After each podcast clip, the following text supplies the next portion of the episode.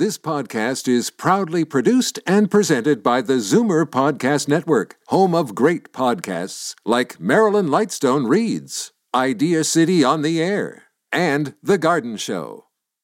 You're listening to an exclusive podcast of The Conspiracy Show with Richard Syrett.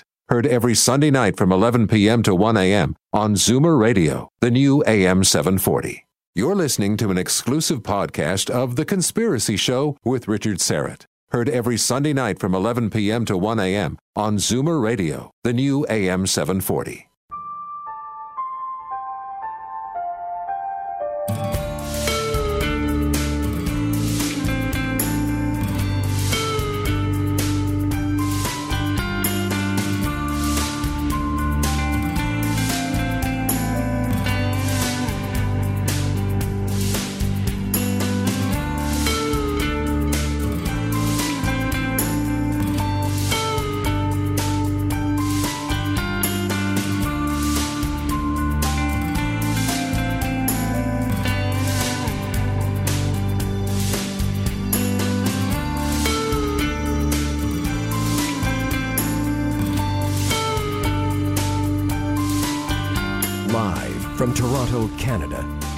Conspiracy Show with Richard Syrett from Zoomer Radio, AM 740. Zito, as my uh, Greek friends say. Every year on this date, you will often find uh, Greg, uh, Greeks congregated and uh, ra- raising their hands in the air saying, Zito! And no, they're not talking about uh, boxer, martial artist, celebrity bodyguard Charles or Chuck Zito. uh, today, of course, is March 25th, and uh, this marks uh, the uh, the anniversary of the the the revolution in Greece when they um, defeated their Ottoman overlords.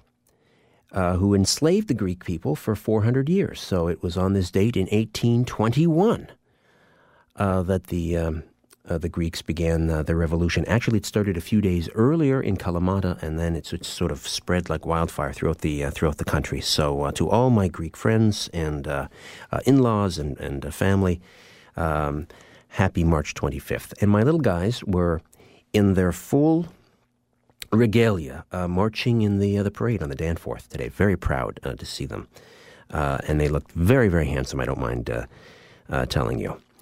So we will um, be visited by a very special friend tonight after midnight. Dr. Douglas Cottrell returns to the program. He's been with us many times. I've known Douglas more years than I care to remember, but or more th- than I can care to count. Rather, I, I cherished every moment that I've known Douglas, but it's been a long time, and he is known, of course, as um, the man with X-ray eyes. He's a clairvoyant, a healer, a remote viewer. He has a brand new book out uh, about 2012, and it's called The New Renaissance. A prophecy of 2012 and beyond, and he's also, I believe, going to be bringing his um, his son, uh, Douglas Cottrell Jr., uh, and Robert Appel uh, with him, and we're going to discuss prophecies for 2012 and, and Douglas's uh, visions. That's coming up after midnight. Uh, first off, however, you know, we um, we don't talk about 9/11 as much as uh, we did in the uh, you know the first couple of years afterwards. I would say for the first five six years after that horrible horrible event. Uh, I know at another radio station I was talking about it at least once a week when I did a, a nightly show, and then as the years go by, uh, we sort of observe the anniversary and so forth. Unless there's another big development, but truth be told, there is enough information out there where I could, in all honesty, uh, conduct a three hour show every night, Monday to Friday, or Monday to Sunday, if I had the opportunity. I could dedicate it to 9 11. There is that much information out there. We're going to talk about it tonight uh, for the first uh, hour. There is a, a new book out. It's called The Big Bamboozle 9 11 and the War on Terror, in which a veteran airline captain, former government contract pilot, outlines the case against Saudi intelligence with a scathing examination of the 30 year relationship between the Saudi monarchy and top levels of the George W. Bush administration. After an exhaustive 10 year study on this lethal attack that used Boeing airliners filled with passengers and fellow crew members as guided missiles, my guest says he is 100% convinced that a covert team of Saudi intelligence agents was the source of logistical, financial, and tactical resources that directed essential flight training to the 9 11 hijackers for 18 months before the attack. This conclusion was determined six years ago, and all subsequent evidence has only served to confirm this conclusion. And on March 1st, two former U.S. senators who headed separate 9 11 federal investigations also raised the specter of Saudi involvement in the attacks that killed 3,000 people and spurred the global war on terror. And that's the key, the key connection there the connection to the global war on terror. In sworn statements that seem likely to, to reignite the debate, former Senators Bob Graham and Bob Kerrey, who saw top secret information on the Saudis' activities, say they believe that the Saudi government played a direct role in the terrorist attacks. Philip Marshall is a veteran airline captain, former government special activities uh, con- contract pilot. His latest book, as I say, is entitled The Big Bamboozle 9 11 and the War on Terror. He has authored three previous books on top secret America, a group presently conducting business as the United States intelligence community, beginning with his roles in the 1980s as a Learjet captain within a DEA sting on Pablo Escobar and later in the covert arming of Nicaraguan, Nicaraguan Contras. Marshall has researched 30 years of covert government activities, a revolving door of Wall Street tricksters, media moguls, and their well funded politicians into every branch of our government. Post 9 11, Marshall has led a comprehensive 10 year study into the tactical plan used by the 9 11 hijackers and is the leading aviation expert on the September 11th attack. He began his 20 year career as an airline pilot in 1985, flying first with Eastern Airlines and then with United. He holds captain ratings on the Boeing 727, 737, 47, 757, and 767. A great pleasure to welcome Philip Marshall to the Conspiracy Show. Hey, Philip, how are you? I'm good, Richard. How are you doing tonight? I'm well, thank you, and uh, looking very uh, much forward to this conversation. You know, to me, there's nothing more damning about the uh, so-called official version, which I call a conspiracy, uh, than to have the uh, the uh, the various members of the 9/11 Commission, including, as you point out, former New Jersey government Governor Thomas Kean, also the the General Counsel for the 9 11 Commission, John Farmer, coming out and saying, We were lied to. The official uh, events, the official version of events was almost entirely and inexplicably untrue. When you have those people saying the official version is not worth squat, we should all be standing up and taking notice, and yet, I don't know, there seems to be this, this firewall uh, around the North American media where this kind of information just doesn't get the, the weight and the attention that it deserves. Why is that, do you suppose?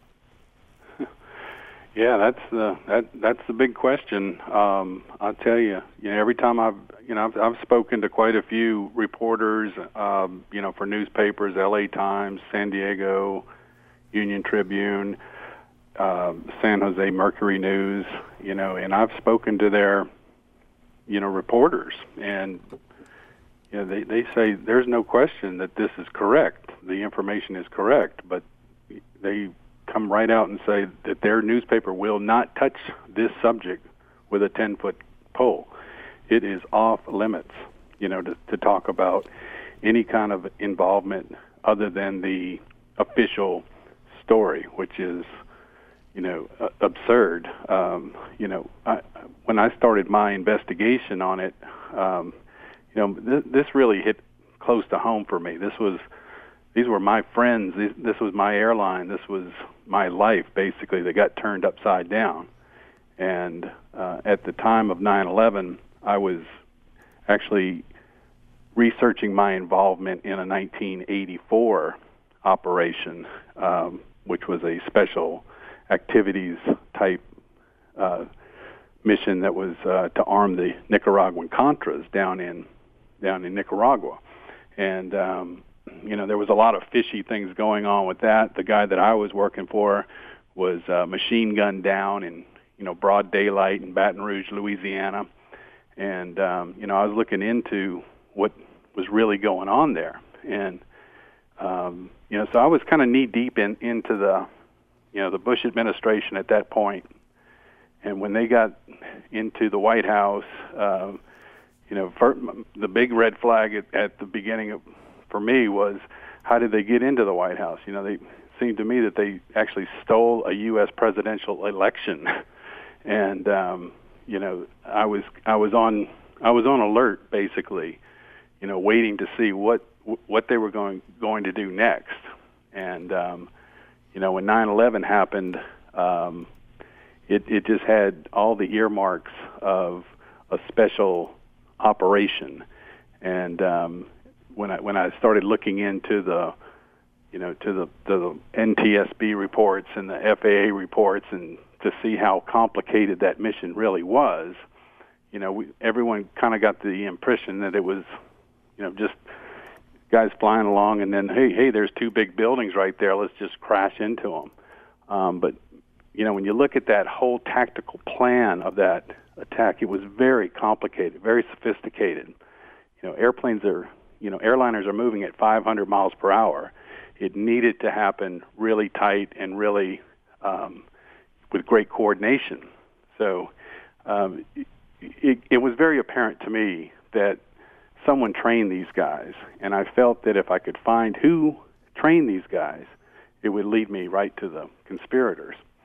And um, you know, first when I started reading that Congressional Joint Inquiry report that you mentioned uh, you know, Senator Bob Graham was the he was the chairman of that committee, and you know, hands down, he came out during right after you know the report was released. It was redacted. A lot of it was redacted, but he came right out and said, "Hey, this is a this is a Saudi operation. You know, this this Osama bin Laden stuff is I don't know where they came up with that, but I do now. But it was very apparent that anyone who's ever really investigated this thing comes up with an entirely different story than the official version. Well, you know, uh, I've talked to a lot of skeptics uh, about. The, well, I call them skeptics, but or, or, they call themselves skeptics. They're the ones that are sort of standing behind the official version, and they'll they, they always hide behind, you know, the 9/11 Commission report. Uh, they'll refer to it constantly, and and uh, when I say, but but how could how could you? Well, I trust those people. Uh, you know, to, that they've done their due diligence. But those th- that report that they're hiding behind now, I mean, the, the, the chief architects behind it are saying it's worthless. So I don't I don't know, you know, where these skeptics now are are going to hide anymore. And and they the other thing that you often hear, Philip, is uh, with regards to this is um, when you when you suggest that it was perhaps done by someone, uh, some rogue element with participation with a rogue element on the inside, either letting it happen or making it happen, they throw Occam's razor in your face. You know, the, the idea that uh, um, uh, the simplest answer is often the most correct. Well, to me, the simplest answer is that somebody on the inside helped this thing along because the official version, as you've pointed out and others have pointed out, that uh, a very sickly uh, Osama bin Laden in a cave on a satellite phone penetrated the most complicated uh, defense system in the world, uh, that to me uh, is not the simplest answer.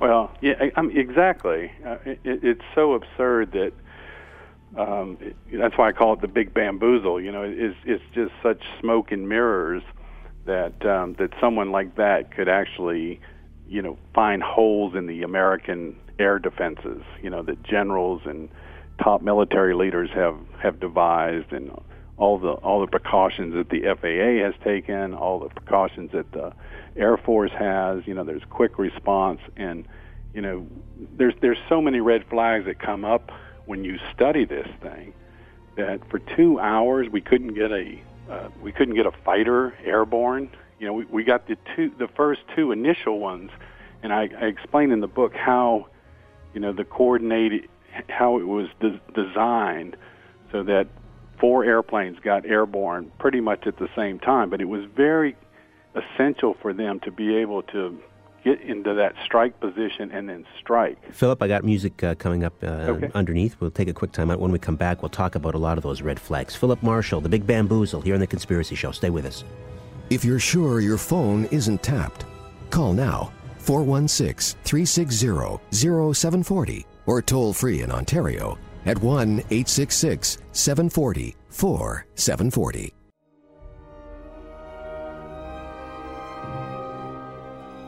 Providing the evidence and letting you draw your own conclusions. This is The Conspiracy Show with Richard Syrett on Zoomer Radio, AM 740.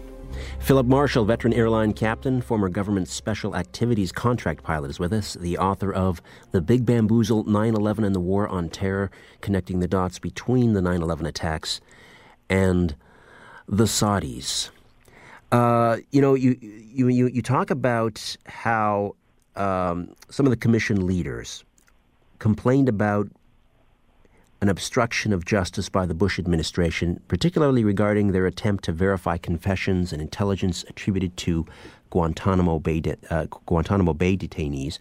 And there were a number of instances where the um, the uh, the Saudi government itself was less than cooperative with attempts at investigating the hijackers, uh, and yet the the Bush connection, the Bush administration connection ties to the Saudi government remained very close despite the Saudis' refusal to cooperate. I find that very interesting.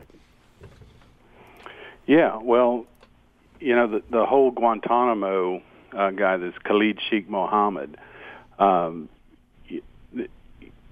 like I said, when when I first started researching this, and I, I said, well, if I can find the training, I can find who was behind this.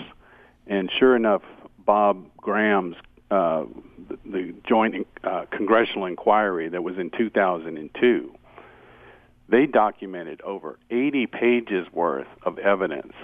They were following the hijackers when they arrived in Los Angeles on Jan- uh, January 15th of 2000.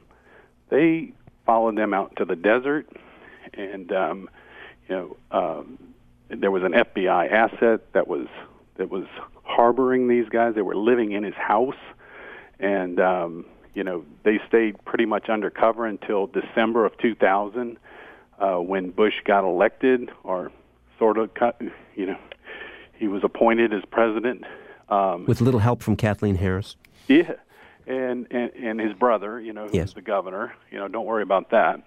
Um, but as soon as in about the middle of December of 2000 is when this thing appears to go in, into the go mode. They were the, the hijackers were training on small single engine airplanes, but in December of 2000, they all went out into the desert into Arizona, and the FBI followed them out there.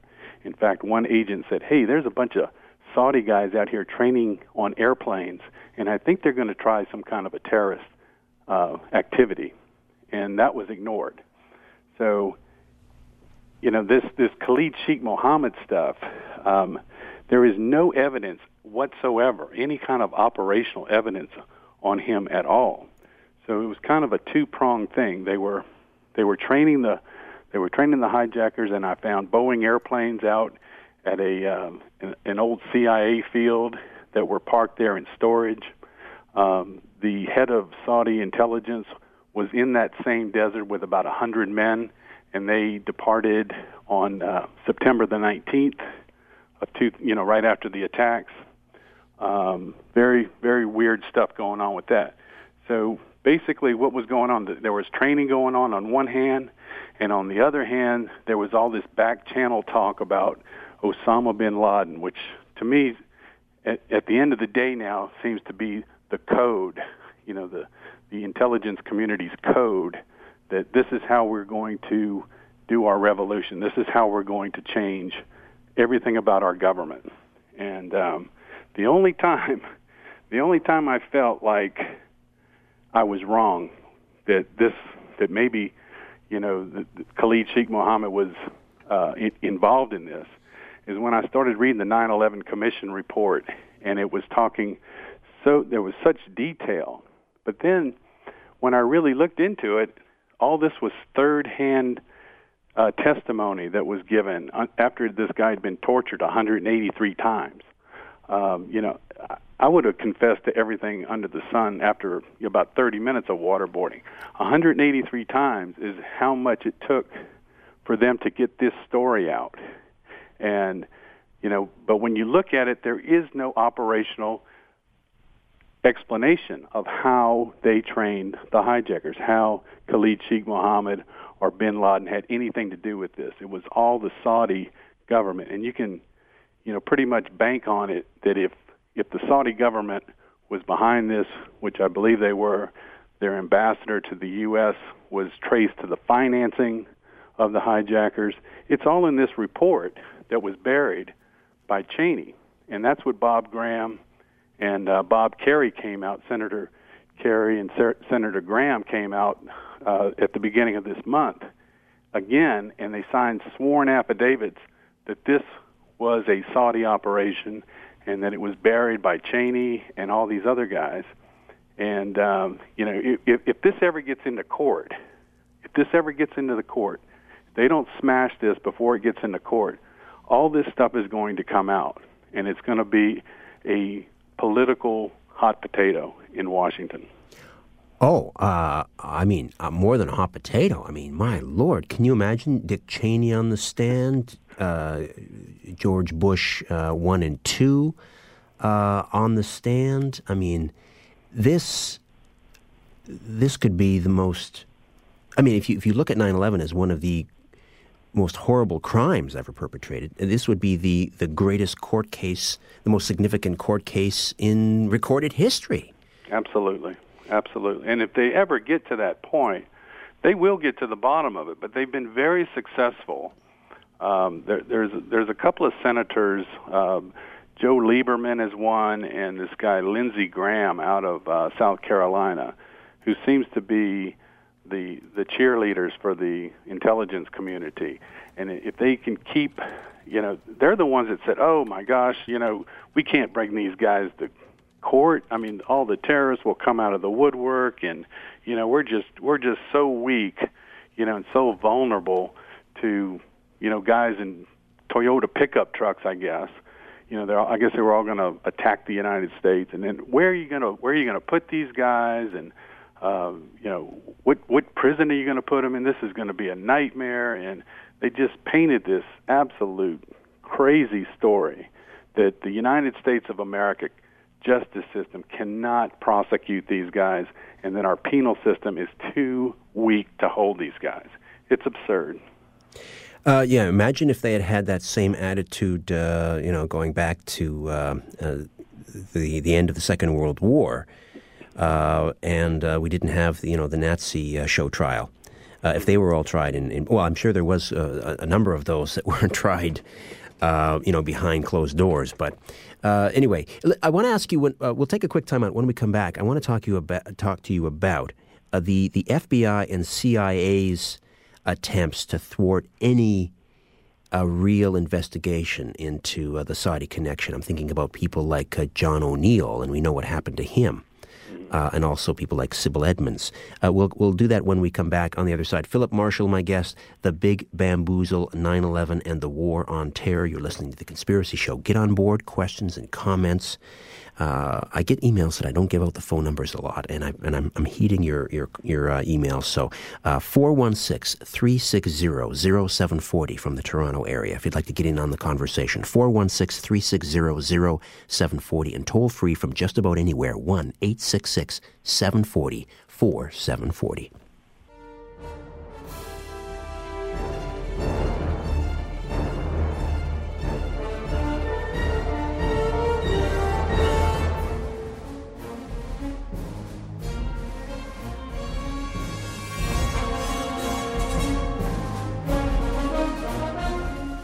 This is no place for the naive or the faint hearted. The Conspiracy Show with Richard Syrett from Zoomer Radio, AM 740. Coming up in a half hour's time, Dr. Douglas Cottrell, remote viewer, healer, clairvoyant, and uh, his new book, The New Renaissance uh, deals with uh, his prophecy for 2012 and beyond. Right now, Philip Marshall stays with us, the author of The Big Bamboozle, 9 11 and the War on Terror. The other interesting thing, of course, is the, uh, the you know the CIA and the FBI uh, at, at, certain levels of the, those two organizations, basically thwarting any serious investigation into this connection with the Saudis. Would you look at at uh, John O'Neill in that light? Did he, was he trying to get to the truth, and was he? I mean, we're told that he he quit the FBI in disgust and then took this security job, coincidentally, uh, at the World Trade Center tower, which, where of course he he perished. Or, you know, depending on who you talk to, other people say no, he was told he had to go there. What are what are your thoughts on on John O'Neill, who he was, what he was trying to do? Yeah, I'm I'm not sure what he was up to. Um, my my my investigation and my study was basically the FBI field agents that were in San Diego that had that followed these guys around for 18 months, and um, it, it was very interesting when you look at the Congressional Joint Inquiry report, which, in, you know, it's an 800-page report, and there's about 80 pages in there that are sizzling hot. And what they've done is they they crammed that information in the middle of all this monotonous uh, information. So what I did in this book is I took that information and I put it up at the top at the beginning of the book, so you see exactly what these FBI agents had discovered about the actual hijackers and who they were hanging out with. And they were hanging out basically with there was a Saudi aviation uh, minister, and the Saudi Aviation Civil Authority was in San Diego.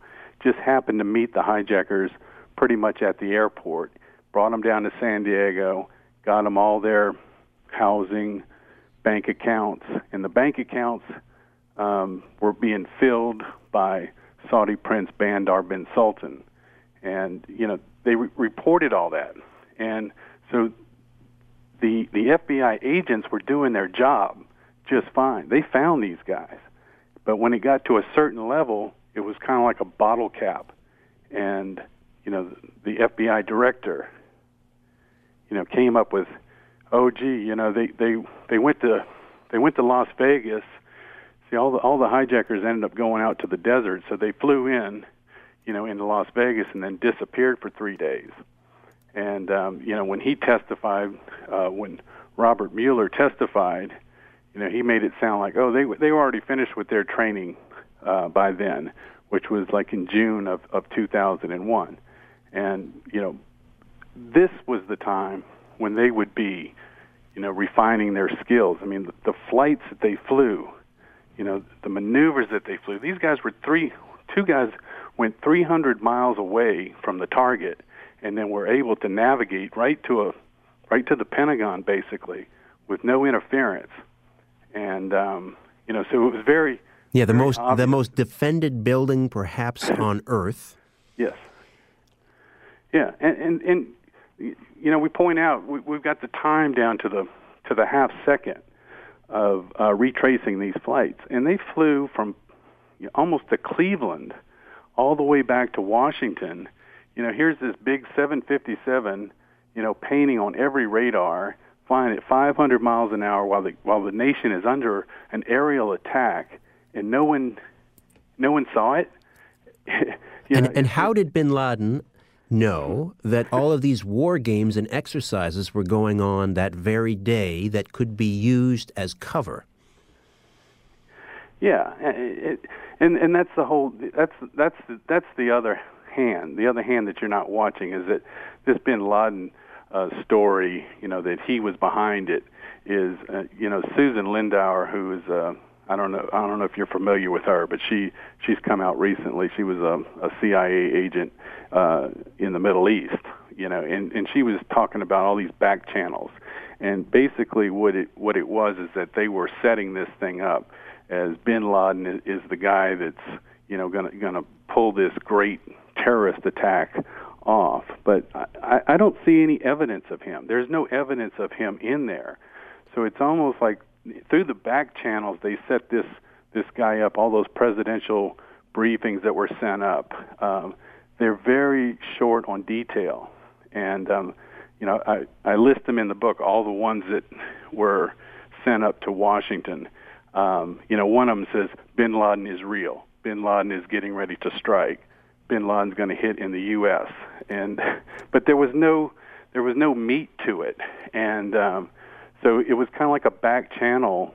Uh, it, it's a conspiracy. They they had it set up as you know they had this guy set up as the mastermind, but the Saudis were the ones that were really training these guys. And then as soon as it happened, they said, "Well, who did it?" Well, they had all these reports, and they said, "Oh, this guy did it. Bin Laden is the guy."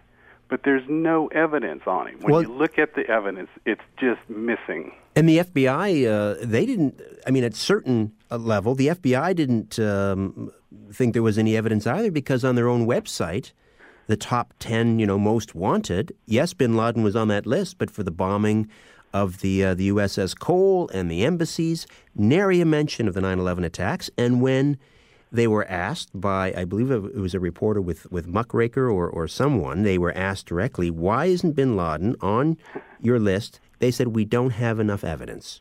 Right. There was no evidence on him. And so, some, it's you know, the, like I said, it, the FBI at the top levels were were they were the bottle cap on all this information that was supposed to come out. You're right.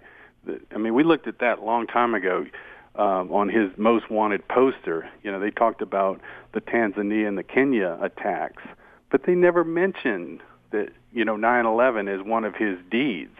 Uh, and you know, and and then if you look at that poster really close, it also says that you know he's six foot six and he's left-handed. And but when you look at these fake videos that were supposedly uh, him confessing, the guy in the video is right-handed, wearing jewelry. Yeah, it doesn't even it doesn't look anything like him. And then when you see, you know, we have a good Facebook page, the Big Bamboozle Facebook page. Um, we have some videos on there of Bin Laden, supposedly the same guy that was making these videos. Now he's walking out in the in the field with a bunch of other guys. Now he's supposed supposedly six foot six, but when you look at this video, everybody in that, including him, are about the same size.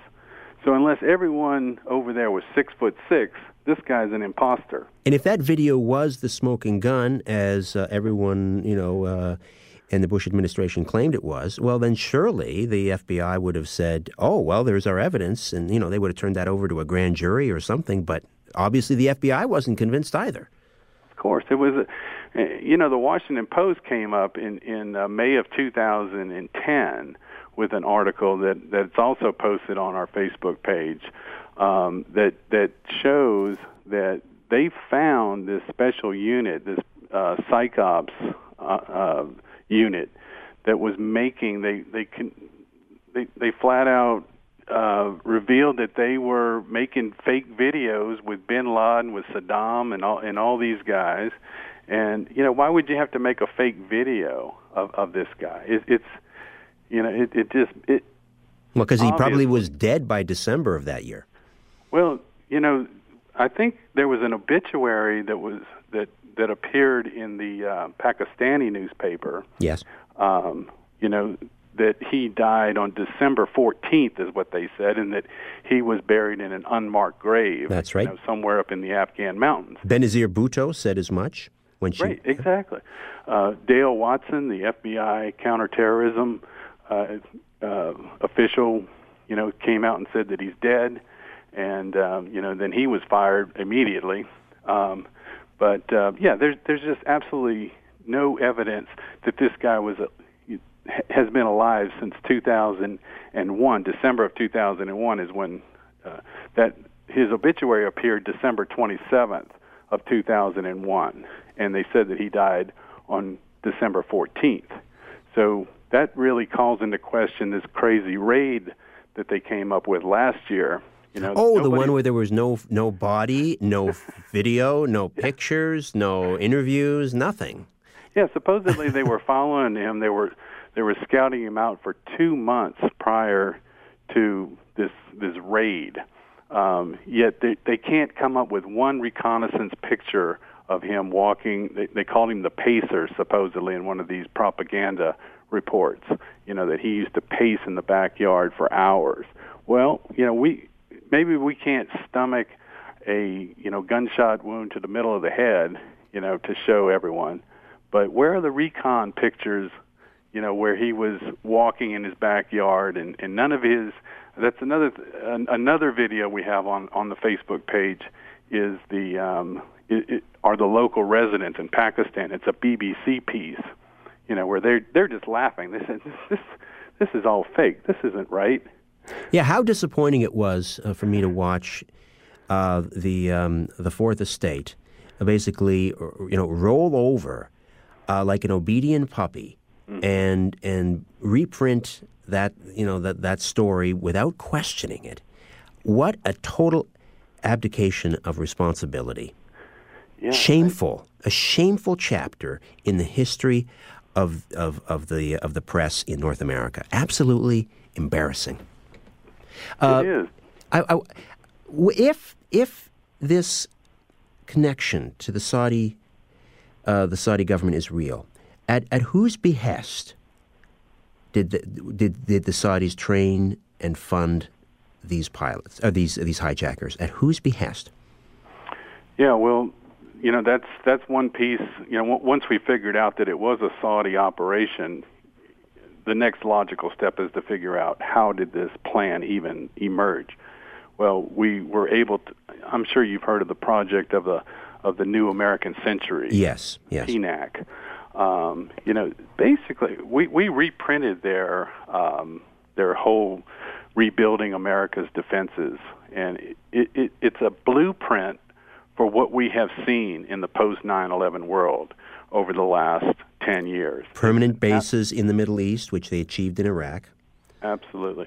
They talk about the drone aircraft and and um, you know a, a fighting force. It's basically Blackwater, you know, type operations and guerrilla warfare and and um, a different type of military.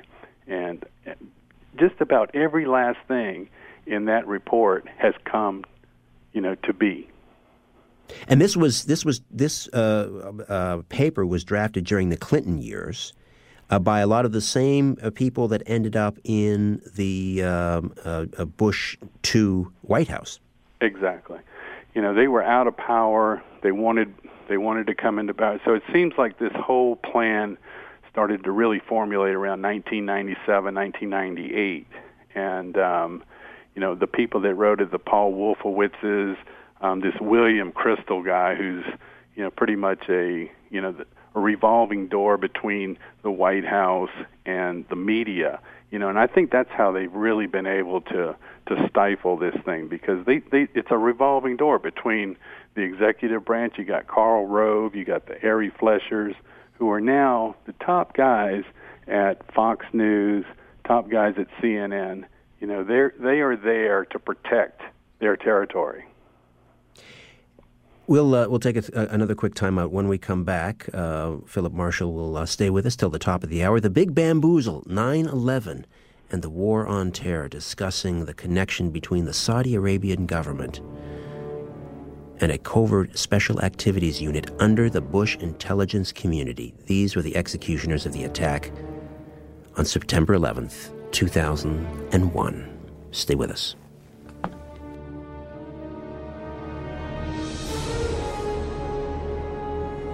Peering into the shadows where the truth often hides.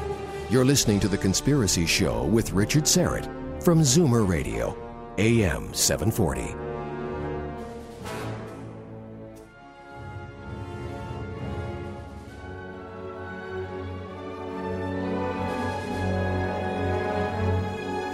Shaking the world and seeing what falls. This is The Conspiracy Show with Richard Syrett on Zoomer Radio, AM 740. Welcome back. Philip Marshall is with us. The Saudi Connection to 9 11. The book is The Big Bamboozle. The other interesting uh, thing, well, there are so many, uh, but the official version is this was just a colossal uh, intelligence of, uh, failure. Uh, and yet, you know, typically in the military, when something goes wrong, heads roll. Yet we had people like General Myers and uh, Ralph Eberhart, commander of NORAD on 9/11. Uh, as far as I know, you know, they weren't uh, they weren't disgracefully uh, shown the door. In fact, I think they probably were both promoted. Yeah, isn't that isn't that odd? Um, you know, they every last defense mechanism of national security was defeated, and yet no one, no heads rolled at all. Uh, very, very uh, suspicious, isn't it? More than suspicious. It's it's almost like it's just it. It's more than a day. Uh, you know, the audacity of the lie. Uh, you know, the bigger the lie, I guess the, the, more people likely are to believe it. Um, I guess Goebbels was right. Um, what is what are the odds that you know that this this case is going to show up in a Manhattan courtroom sometime in the next I don't know five years? Yeah, I I can't believe that it hasn't gotten to that point. It it's really really covered on, on a lot of different bases. There there are a lot of people that were that were informed about this that knew this was going down. When you look at the stock trades alone, you know, American and United Airlines were the only two airlines that were, uh, you know, traded in a put option uh, category. I mean, they, there, there were uh, four, like something like 4,700 uh, put options put on United Airlines and American Airlines. No other airline was, you know, was affected like that. And um, you know, when we trace that airport in Arizona, you know, we went into real great detail. I actually made a, a, a trip out there uh, to see this airport. Um, you know, it, it's just an amazing place where they do all the covert training that goes all the way back to Air America. You know, the very guy that was appointed, the CIA guy that was appointed um, in June of 2001, his firm was the same firm that made these these, these put options. You know, so it's very Pretty damning. Very, very. Pretty damning. Let's uh, let's take take some calls. Uh, are you good for that, Philip? Sure. All right. Uh, to South Central Ontario we go, and uh, we say hello to Hunter. Welcome to AM 740 and the Conspiracy Show, Hunter. Uh, good evening, Richard, and to your uh, guests. I haven't spoken with you in a while. Um, everything that is being mentioned keeps getting back to CIA. Um, I don't know if it was on your show that I first heard that um, at the end of World War II that the United States decided that the best thing to do with uh, the head Nazi operatives was to keep them under their thumb and in plain view so that they wouldn't have to uh, be running around the planet uh, looking for them and wondering what they were doing. Uh, now, I don't know if I heard, I saw on TV or heard on one of your, um, uh, you know, competitions programs about uh, the fact that um, the Nazis uh, took uh, full advantage of that situation, not only um, uh, infiltrating the CIA, but just completely took it over, and they're that they're actually running it. Uh, like this all, you know. It, for if like for the uh, for the average person that uh, maybe isn't up to speed on all this stuff.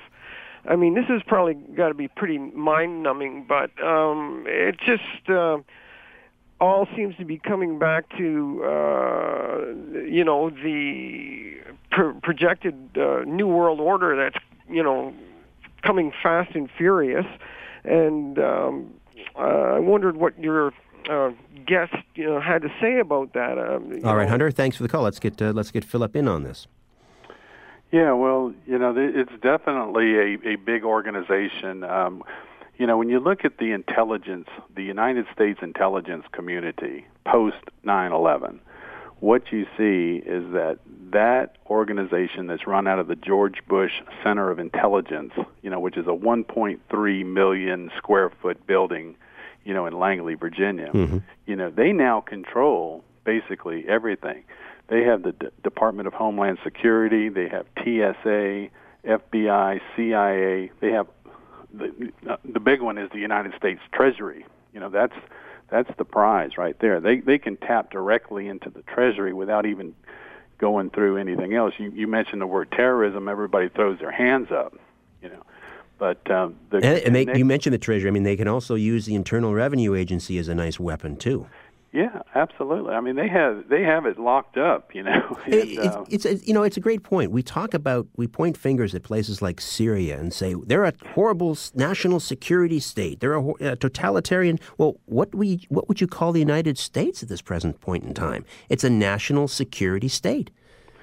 Yeah, on, on on the cover of the book, you know, we've got the United States intelligence community's seal, you know, and there's 16 stars, and they're very proud of the fact that they have taken over 16 government agencies, and no one doesn't even, hardly anyone knows who they are. You say the United States intelligence community, they go, huh, what's that?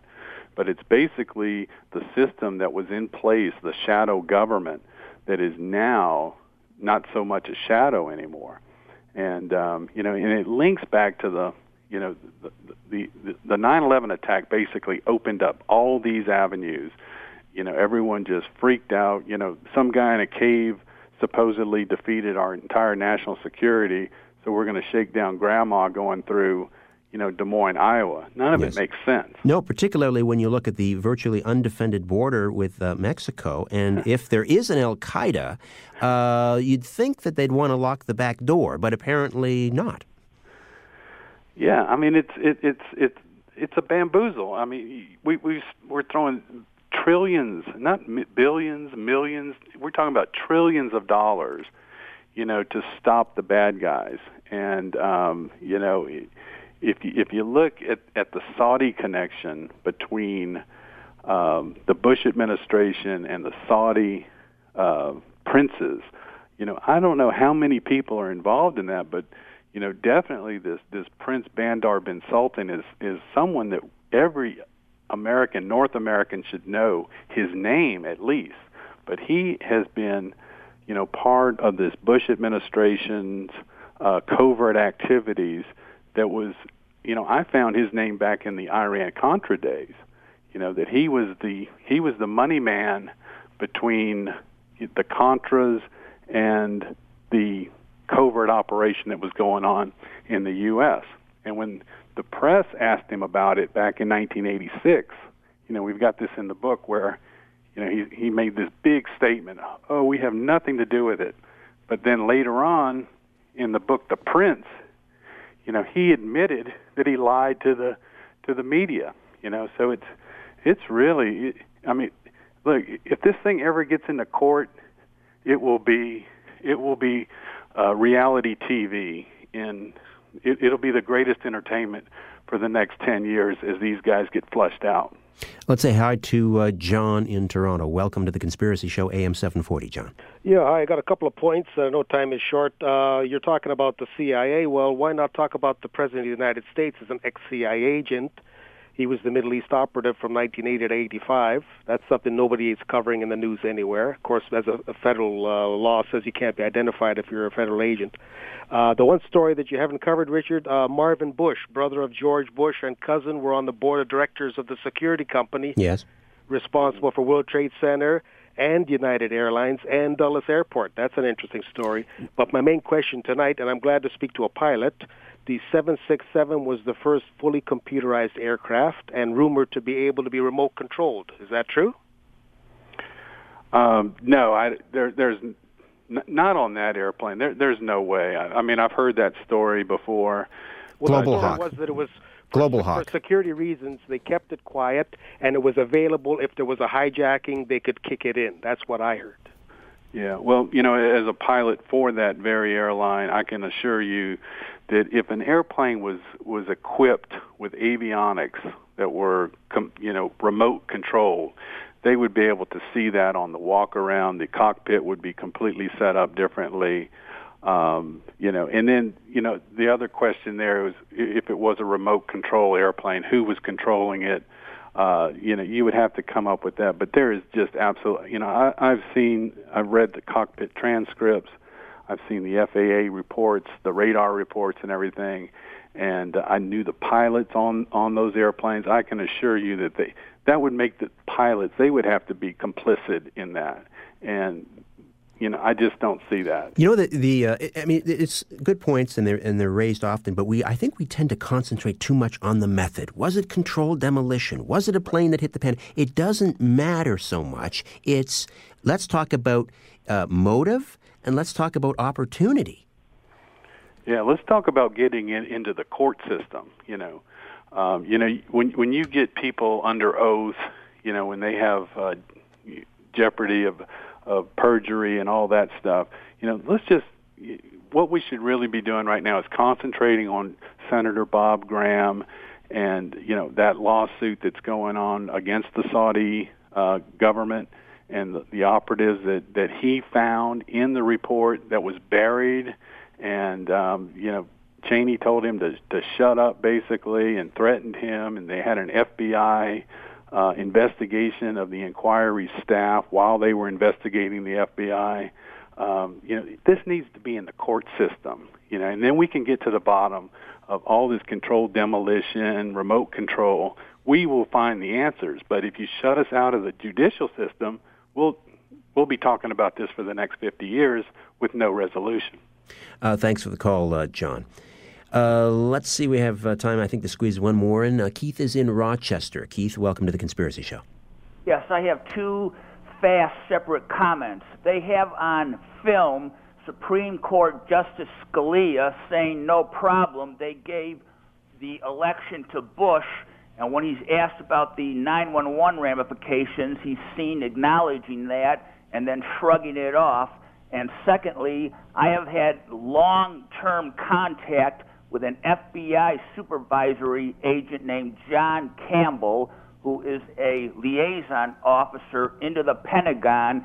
And when I asked him these questions, he said they knew by 2004 that the Bureau would not be getting sufficient acknowledgement for what the guest is stating, and that uh, Agent Campbell said that if he and others pressed it uh, for himself, he know that he almost would be forced out of office but there in the Pentagon with their CIA contacts, uh, Supervisor Campbell said, as always, the CIA is always less than forthcoming, and the FBI, he said, knows emphatically that everything the guest is saying pretty much is true.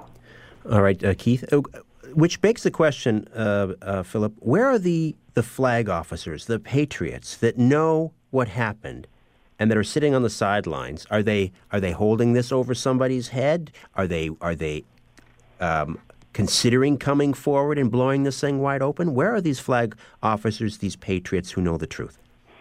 Well, uh, that's exactly why I wrote this book, Richard, because this, you know, you can't just come out and say this without having the absolute method on how this attack was executed, how it was planned, who was behind it. You know, this is the piece that's been missing. And I think that a lot of people are going to come forward. There was a guy named Steve Pieczenik. I'm not sure if you're familiar with him. Yes, uh, yes. He, he, he, he actually really, I think, blew the whole bin Laden uh, story out of the water when he said, listen, he knew for a fact that bin Laden was deathly ill uh, and there's no way. I mean, and everybody in the CIA knew it that, that there was no way he could have carried this off. Right, exactly. So you know, he's he's the kind of guy that you know is all throughout Washington. The middle management guys that know, you know, the middle management guys at ATC. You know, they know all this weird stuff is not adding up. But I think what's missing is this this piece that I you know, studied for 10 years trying to figure out where they trained. And I think when you plug that piece in, when you read the Big Bamboozle, you will know exactly how it was executed, how they were trained, and how, you know, and who was behind it. You know, in 150 some odd pages, you know, it's pretty much an overview of the whole thing. But the, if you read the footnotes and you, and you and you follow it in, you could you could spend the next 10 years you know, reading all this information. And, and you don't have to scratch very deep on this thing. You know, it, it, it, it's almost amazing how close to the surface it is. And I think Washington is full of people who would come forward once they see exactly this piece. When this piece is plugged in, I think a lot of people will, will come forward. Well, you know, the the, um, the, the Obama administration has this petition uh, program online where people can, um, you know, submit these petition ideas. If they get enough signatures, then they get a response.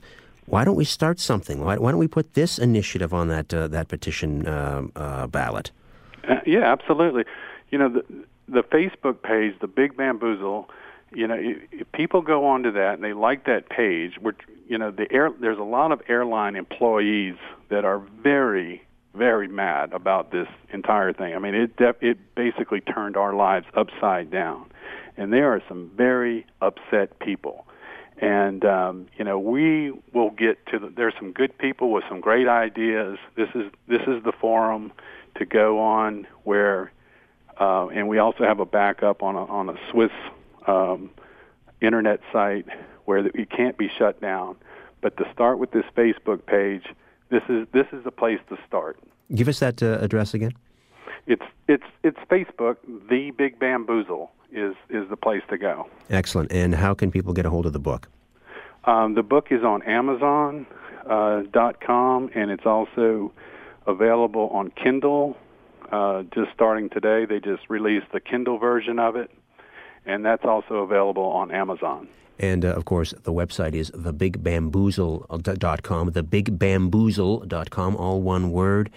And uh, uh, Philip, listen, uh, I really, uh, I, I, think I speak on behalf of everyone listening to this program, appreciate the yeoman's duty you've, you've, done in putting this thing together. We have to have you back on and uh, drill down some more on this most important discovery.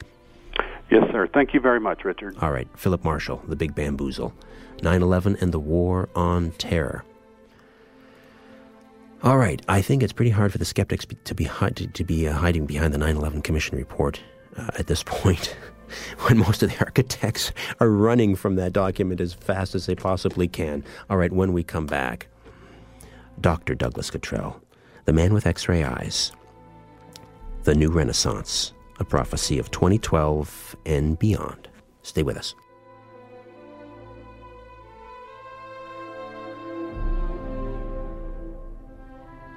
In a democracy, we elect officials so we can sleep at night. So why are you up? 416 360 0740 or toll free in Ontario 1 866 740 4740. We deal in illusions, man. None of it is true. But you people sit there day after day, night after night, all ages, colors, creeds, we're all you know. You're beginning to believe the illusions we're spinning here. You're beginning to think that the tube is reality and that your own lives are unreal. You do whatever the tube tells you. You dress like the tube. You eat like the tube. You raise your children like the tube. You even think like the tube. This is mass madness, you maniacs. In God's name, you people are the real thing. We are the illusion. So turn off your television sets. Turn them off now. Turn them off right now. Turn them off and leave them off. Turn them off right in the middle of the sentence I'm speaking to you now. Turn them off. Brainwashed in our childhood. Brainwashed by the school. Brainwashed by our teachers and brainwashed by all their rules. Brainwashed by our leaders, by our kings and queens. Brainwashed in the open and brainwashed behind the scenes. Live from Toronto, Canada. The Conspiracy Show with Richard Syrett from Zoomer Radio, AM 740.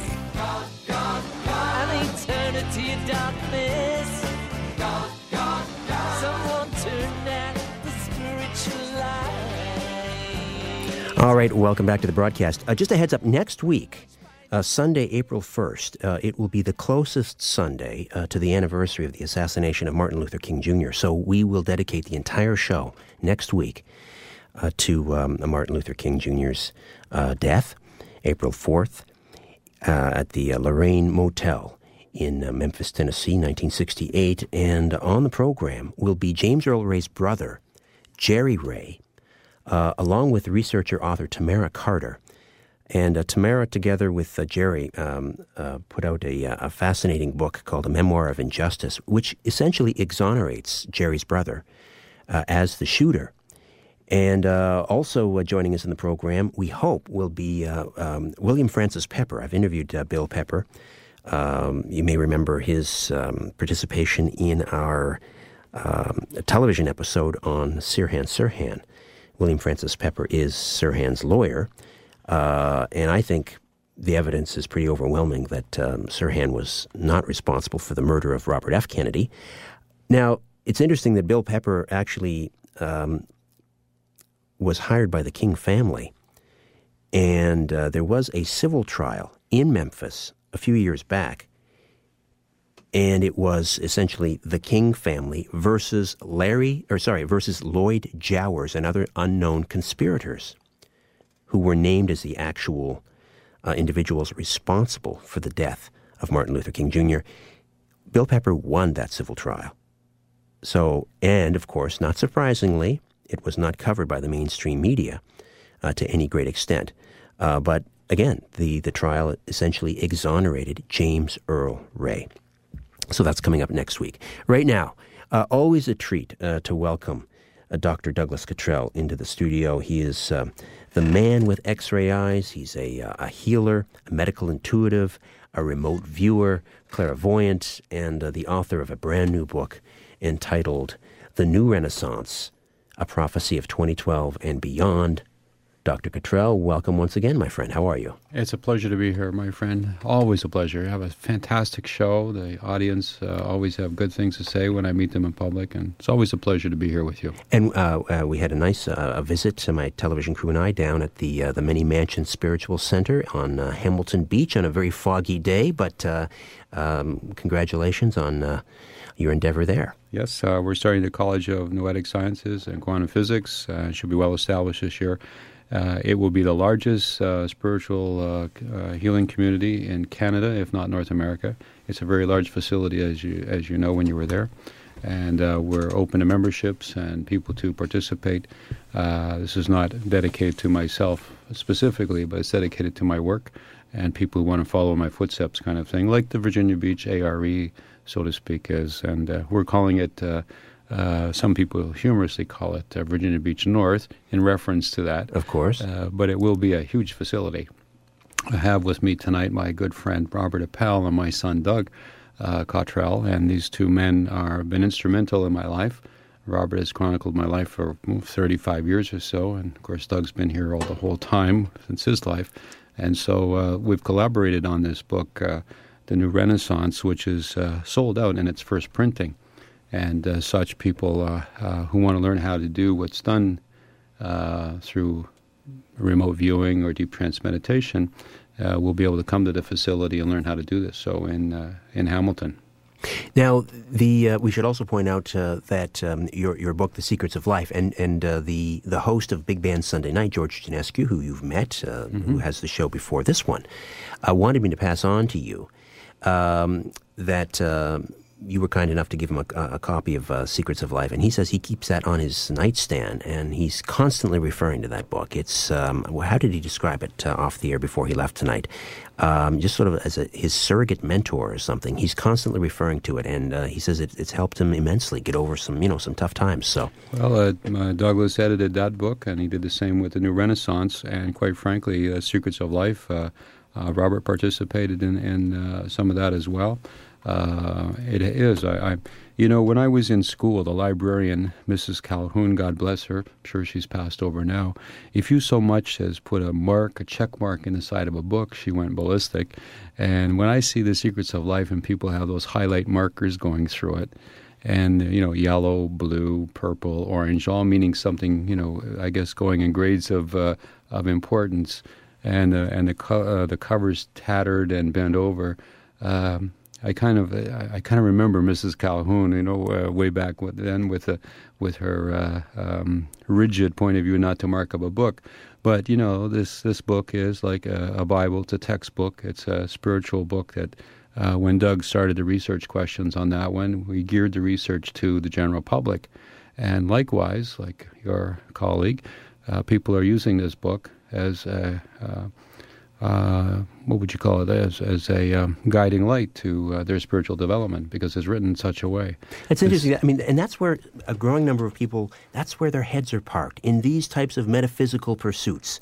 Uh, it's not. I think people are. Uh, I, am sensing it. Maybe I'm wrong. I mean, I, I know for, for me personally, I, I got tired of uh, sort of that workaday reality, you know, covering, uh, as a talk radio producer for many years, you know, covering the provincial election or the NDP leadership uh, uh, campaign. These things are important, mind you, but, you know, nothing really changes as a result. So I always started uh, thinking, you know, there's got to be something more. Uh, that that's not reality. Uh, it's there's this unseen world really that that's that's informing that's a pretty our reality. that's a pretty profound thought, Richard. Actually, I think more people are coming around to that way of thinking, though. Absolutely, because it's a sign of our times. Uh, you know, Pluto's gone into the constellation of Capricorn. Uh, this is a revolutionary time. The same. The last time this happened was the American Revolution and the things that changed in the world then. this is a time of huge change. Sathya Sai Baba, the great guru, uh, Avatar was talking before his death that we've entered this time in outer space, or the solar system is going through this time in space where our spiritual sensitivity is heightened. And certainly, this time that we're going through is exactly that. People are now, instead of looking outward in the workaday world, they're now looking inward to the real world and their spiritual path uh, that is in front of them. Always, it's an inward journey. Uh, I started mine when I was 24 years old because of a dis- difficulty with my handicapped daughter Sherry, which, uh, for people in the audience who know me, know that this was my uh, cosmic kick in the pants, and it started me looking for God, looking for um, help from an unseen and divine uh, uh, uh, level of knowledge or consciousness, and I found it. You know, my motto is faith is built on belief, and belief is built on evidence. And when you have evidence of the divine, uh, evidence of the spiritual dimensions above, the Akashic records, uh, evidence of divine beings and angels, well, then death isn't so scary, and the understanding of life here in the world becomes profound. And all of a sudden, your interest goes inward, and your spiritual development or awareness increases so that you become perhaps self realized and then fully realized as a divine being in a human body this journey, this place we're in, Robert is a researcher, he's an author, broadcaster, he's a, a retired attorney, uh, has researched these kinds of questions. I mean, even back to when we worked with Lauren Green on, on the Atlantis movie way back when, years ago. We're always looking for the past. And Douglas has devoted his life and, and his career. He could have been a professor in university somewhere, and he's joined the family business, if I can call it that, again with this. Uh, uh, intense inward journey looking inward. And we've gone back to uh, writing this book, The New Renaissance. We talk about uh, the times at Atlantis and most profoundly the Law of One, which you'll hear a lot about this now. And I'm going to talk a little bit about uh, what's happening in Israeli, uh, in Iraqi, an Iranian, sorry, and Israeli couple, people that are going back trying to prevent war in their country with this same concept the law of one means that people individually can change the world. You're referring to this um, the couple. They were graphic designers, I believe, in, in, in Israel, who started this Facebook uh, Facebook page, uh, uh, trying to uh, foster Israeli Iranian solidarity. I've got the, the story on the homepage yeah. here on the website, yeah, richardsyrett.com. I, I was uh, got some people from Spain. That's sorry, Robert. This is an excellent place to put on your on your website, Richard. It's it's a profound story of uh, love you know, opposing uh, forces, if you will, uh, down to the uh, level of human beings. Uh, I encourage people to find this out more. If they look on your website and uh, and find out about this, it's a fantastic story. Again, one or two people changing the world. Here we are talking about on the other side of the world tonight. Profound. Yes, and of course there are the cynics out there that uh, are uh, you know responding, uh, saying that this is some sort of a psyops uh, program. The, the, cynicism is is the big enemy right now. I I I, I find myself.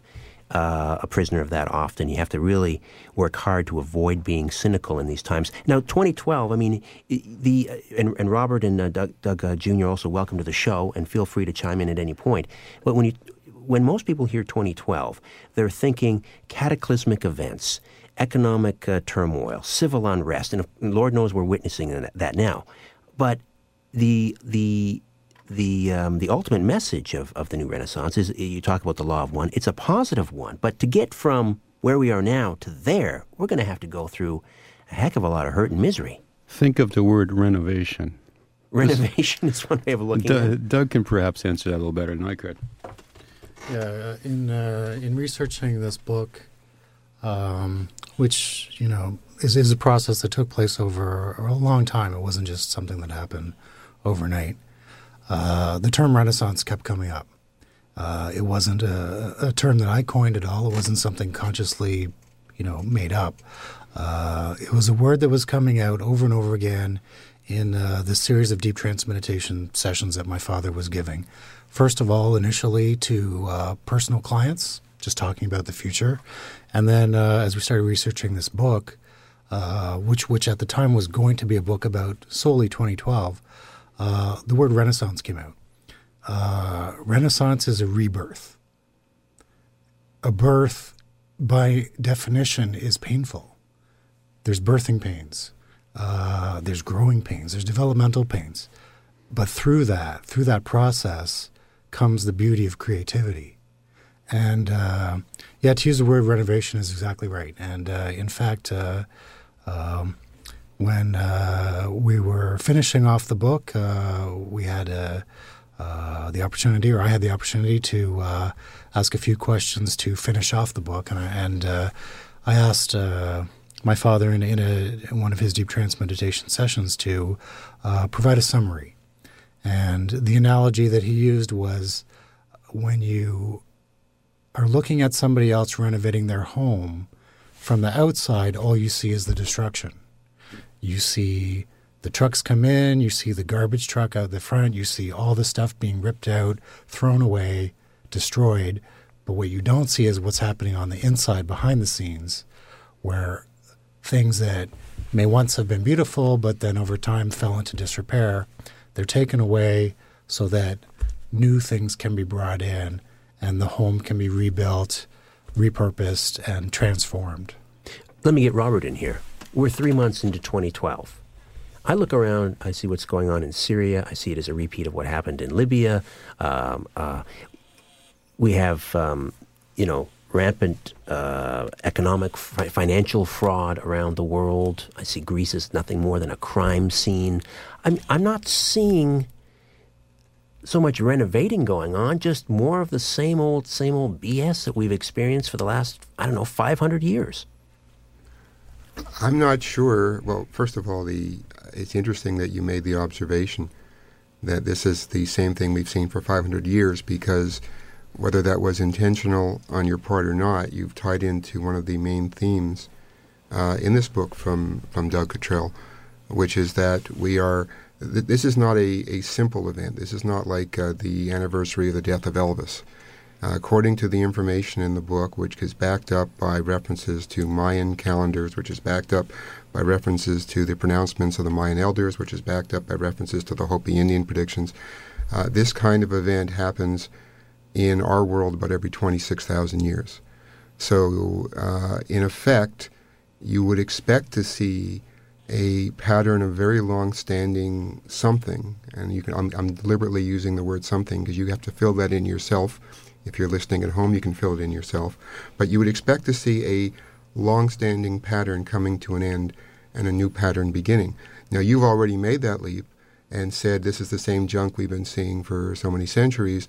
Indeed, you would see that because if in fact the information is accurate, and I believe it's extraordinarily accurate, a lot of what the denizens of this century, of this millennium, of our Western world uh, are upset about, which is the corruption, the control by the invisible elite, the um, hiking, or, or, or, use a McLuhan term, which I know you're familiar with, the hiking to um, prominence of money, which is almost a religion. In fact, if there is one religion that binds mankind, it would be money, I guess, at this point. All that would be coming to an end. But coming back to the theme we discussed earlier about renovation, um, it would be a, it would be a process that at some point is going to become very uncomfortable. You mentioned money. Well, the biggest experts on the planet who follow this believe, and these are guys way smarter than I am with credentials out the wazoo, as they say, believe that the current economic system we're using based on uh, the petrodollar and based on the flo- floating exchange rates and based on the creation of debt to infinity. And I, and I, guess you know from other guests you've had that when you have a debt based society, one of the peculiarities is, is, that debt can never be repaid. It's mathematically impossible to repay it under the current system because you're continually paying interest and having to borrow new money to repay old. All that will come to an end. Whether it comes to an end in an hour, a day, a week, a month, a year, or 10 years, that's the interesting question, and that's the question addressed in the book. But you're quite right. This is what this is all about. You're, you would expect to see the ending of themes that have been causing distress to mankind for generations. And you would expect to see the beginning of, of themes and uh, uh, attitudes uh, and, and musical notes, if you like, that will be very positive. It's the transition that's interesting.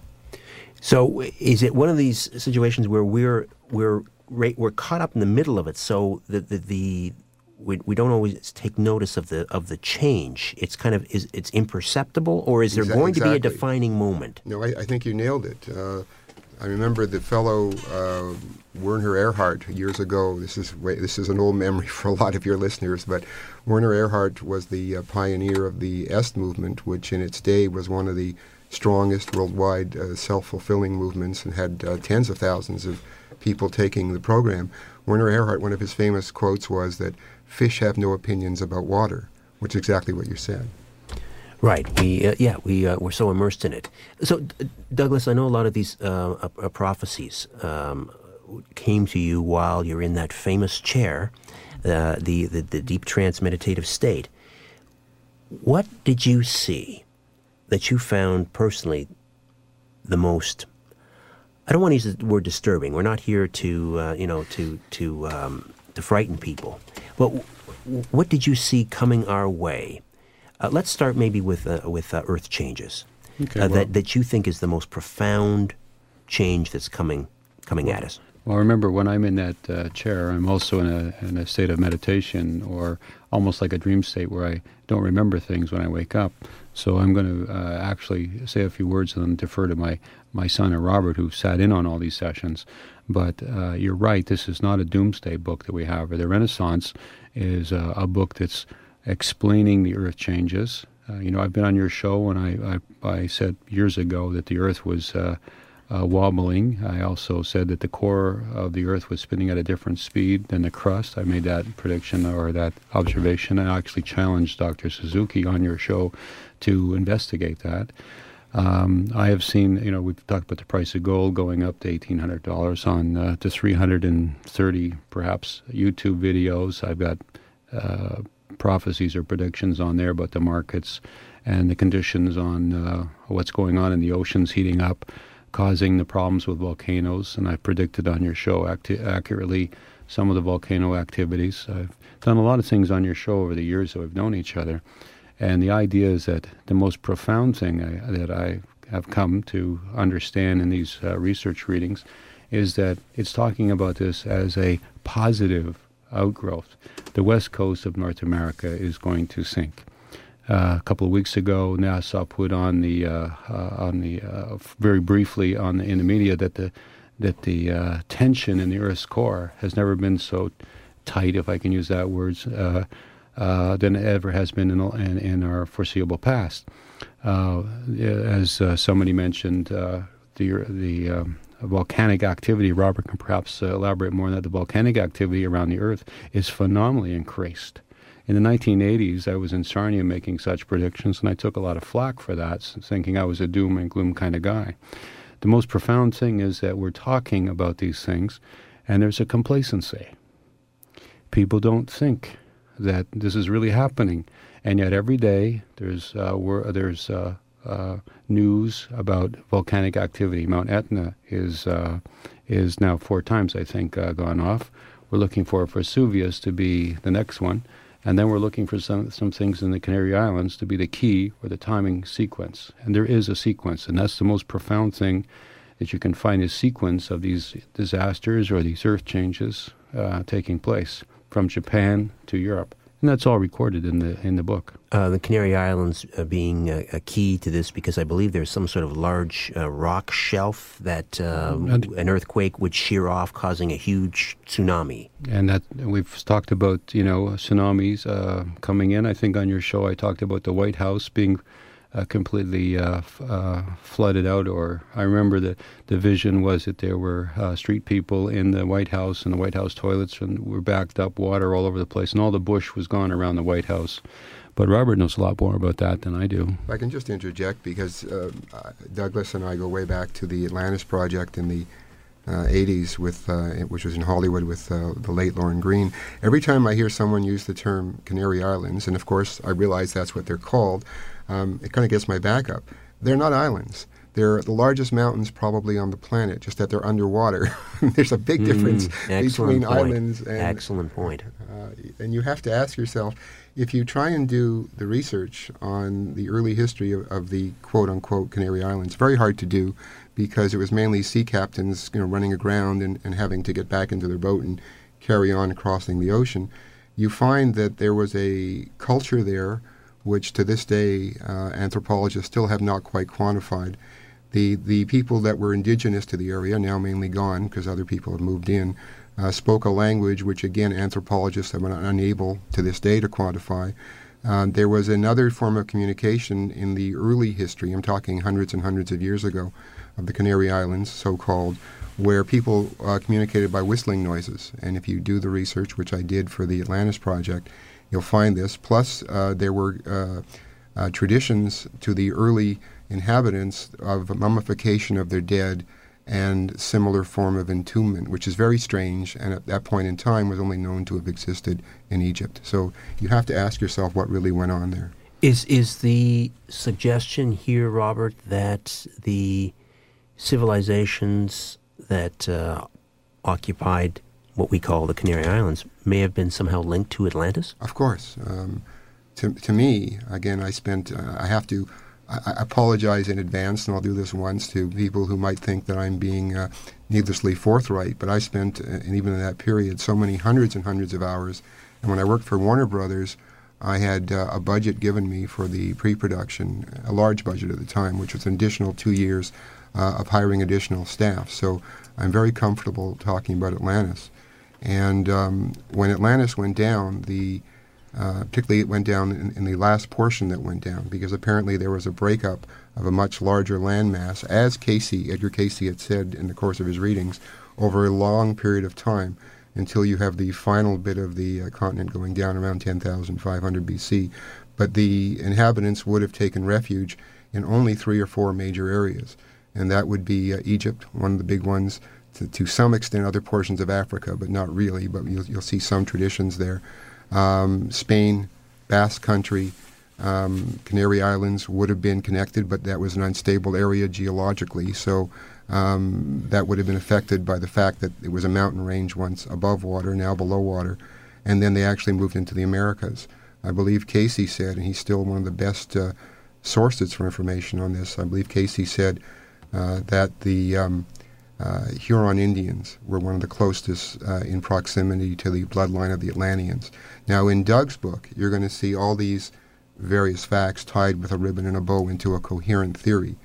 Uh, coming into the studio today, we were asked by one of your assistants, How do you prepare for 2012? Which is amazing because that presupposes that one is ready to make the leap of faith that there's something happening, which is what you were discussing before. Right. And the way you prepare is by knowing what and there's an old joke. You need to, to, to deal with a problem, you need to know where you've come from, you need to know where you are, you need to know where you're going. And that's what we cover in this, uh, in this book.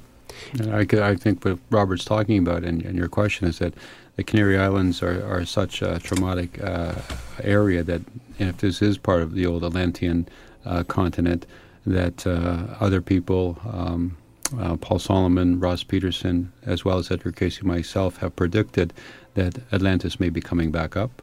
And indeed, this may be some of the fault lines uh, with the Canary Islands, pardon me, Robert, mountains. And uh, this may be why there's such uh, volcanic activity in this shelf that's going to break away. When I was in Spain last time, there was concern that there was going to be a falling off and tsunami were going to come right across. I was in Spain at the time. And I think you're absolutely uh, uh, in the right track when you say this is what's going to happen, because as I alluded to the fact that if there were tsunamis coming across, they're going to go up the Potomac and wipe out the White House. Virginia Beach, the home of the late Edgar Cayce, will be in ruins as he predicted because of that. Uh, Doug knows a lot more about the. Uh, well, we've got music creeping up here, so we'll break away. But wouldn't it break away? How uh, a slip of the tongue, perhaps? No, but it, wouldn't it? Isn't it ironic that um, this Earth-changing cataclysmic event, if it is the tsunami, uh, would be precipitated by the remnants of Atlantis? We'll uh, come back and discuss further with D- Dr. Douglas Cottrell, Robert Appel, Douglas Cottrell Jr., as we discuss the new Renaissance, a prophecy of 2012 and beyond, right here on The Conspiracy Show. Get on board your conversation. Welcome. Take a look around. What do you really see? This is where you can tell all about it.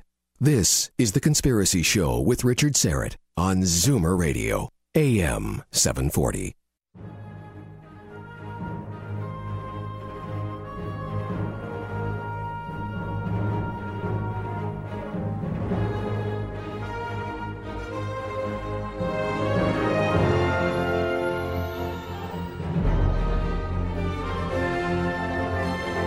The truth will set you free, but first, it'll really tick you off.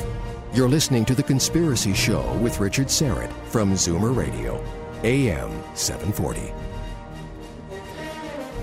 416 360 0740. 416 360 0740 in the Toronto area and toll free from just about anywhere, Maine to Minnesota and south of the Carolinas, 866 740 1 866 740 4 740.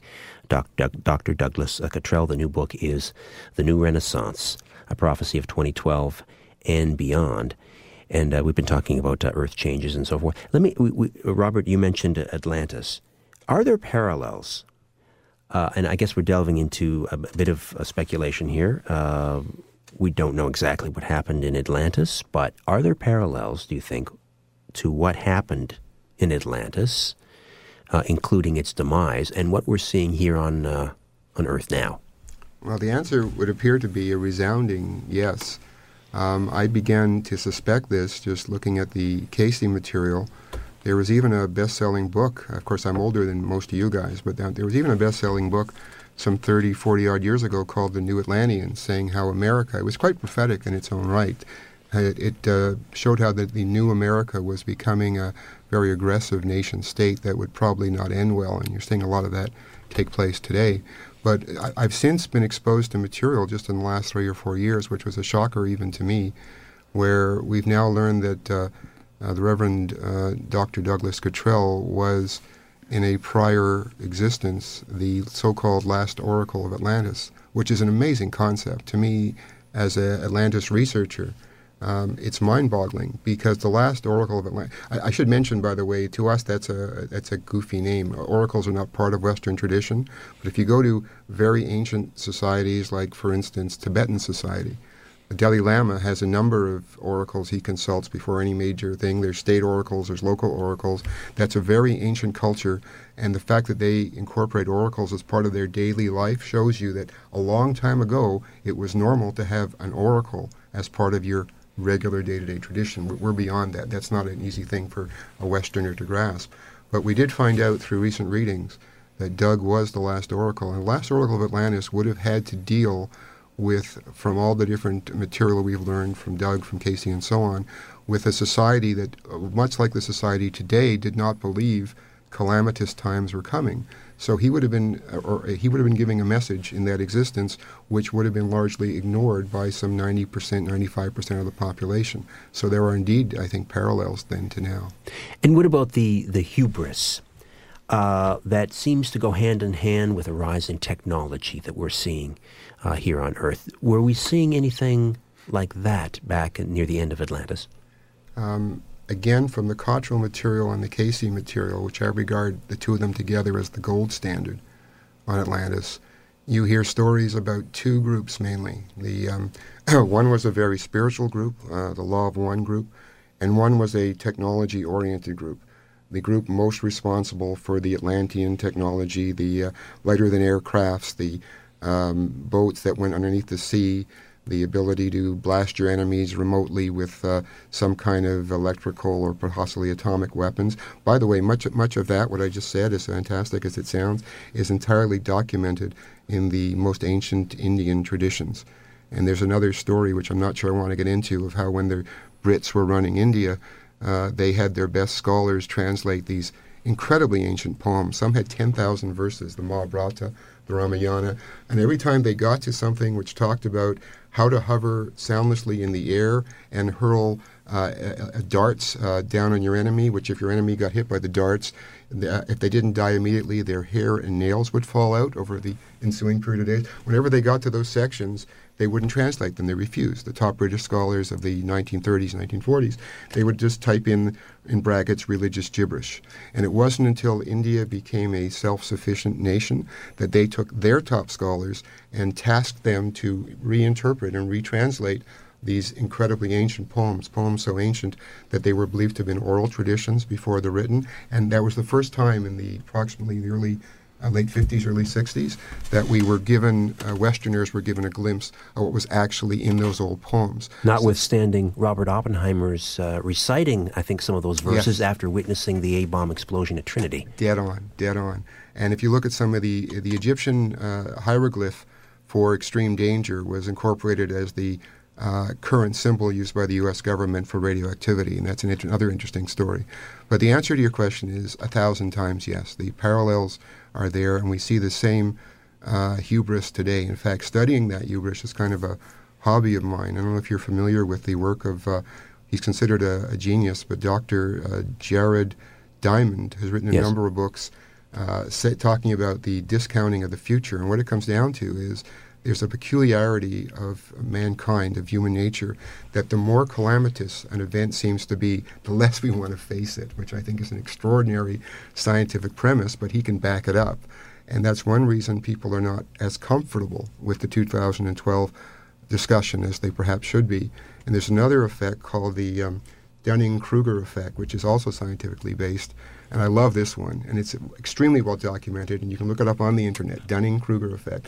What it shows is that in our, our modern society, um, the less informed you are about a topic, the less knowledgeable you are, the more you tend to compensate by giving yourself feelings of superiority. Whereas conversely, the less knowledgeable you are be- because you have the wisdom of knowing how little you know, the less you want to get involved with or take a risk by delving into a topic, which leads to a nation, one might argue, of fools, striding merrily forth into oblivion, but telling themselves every step of the way that they know exactly what they're doing. I think that's why uh, when we did the research on the session, uh, Douglas was very careful in uh, in structuring the questions. Uh, in the in the book, The New Renaissance, we have addressed the law of one, some of the uh, uh, things that Robert has alluded to in the Atlantean experiences and why there was a destruction, but more specifically in bringing it forward to this point in time, we're explaining uh, why things are happening in the world as we know them today. Like, why is the world in such a difficult state? Well, the oceans are heating up. Why are the oceans heating up? Because of undersea volcanic activity. Uh, the Earth's crust is changing. And I think Douglas might be able to know more, a little more than I on that. When the questions he asked were not only what's going to happen, but why it's going to happen. Yeah, go ahead, Douglas. Yeah, well, I think you sort of hit the, uh, hit the nail on the head, uh, referring to the uh, the issue of the the way we uh, treat one another, and uh, and certainly uh, a theme that came out over and over again in these sessions, talking about Atlantis and the parallels between what's happening now, is um, the extreme arrogance of people thinking that we know how to harness nature.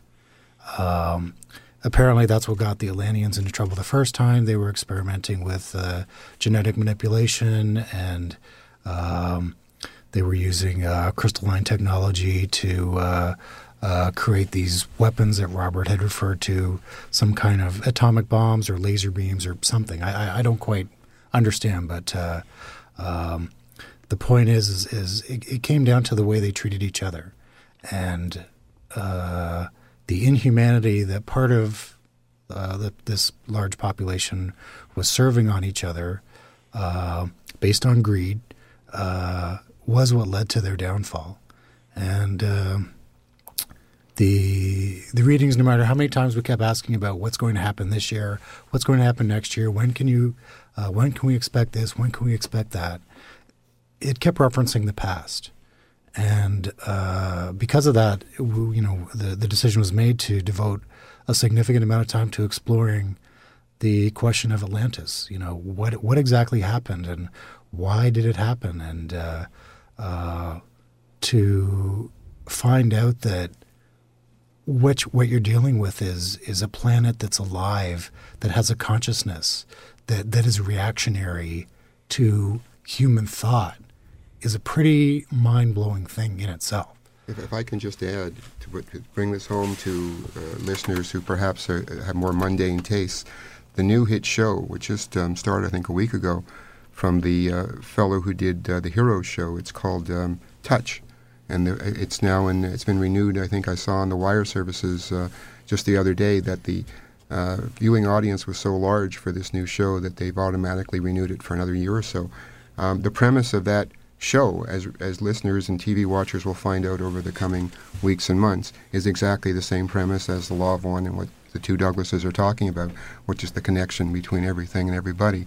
So, uh, in the metaphysical world, there's always a kind of humor that if people don't come across something directly, it'll kind of be put in indirectly, sometimes from the back door. So that, that is the same, what you're going to see in that show, which should be a major hit uh, based on early numbers, is the same premise that these gentlemen are talking about. I also want to mention, if I can, that uh, Dr. Cottrell has done something quite amazing. I know you have other uh, intuitives or intuitionists on your show from time to time, but he's done something I think nobody else can claim to have done. Um, the information that uh, was uh, put into this work, the uh, the book, The New Renaissance, was considered so powerful that the Cottrell family released an actual press release through a official press release service in the U.S.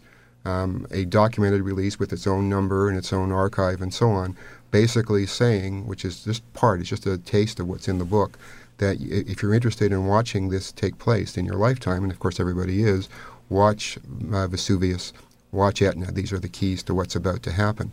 Now, no intuitionist that I'm aware of in recent times has done this uh, official press release.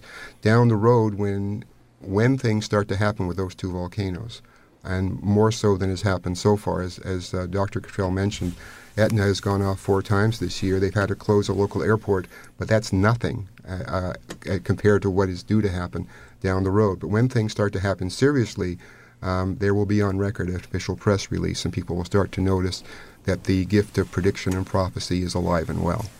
The the law of one. Now let's get into that a little bit because I, I, I'm I'm wondering. I mean, do we need to go through this renovation, as you as you've called it, uh, in in order to finally understand and accept this law of one, or if we come to terms with this law of one, can we perhaps avoid some sort of cataclysm. Well, I kind of think that uh, Douglas put some quotes here in the front of the book that uh, the law of one's really been there all the time.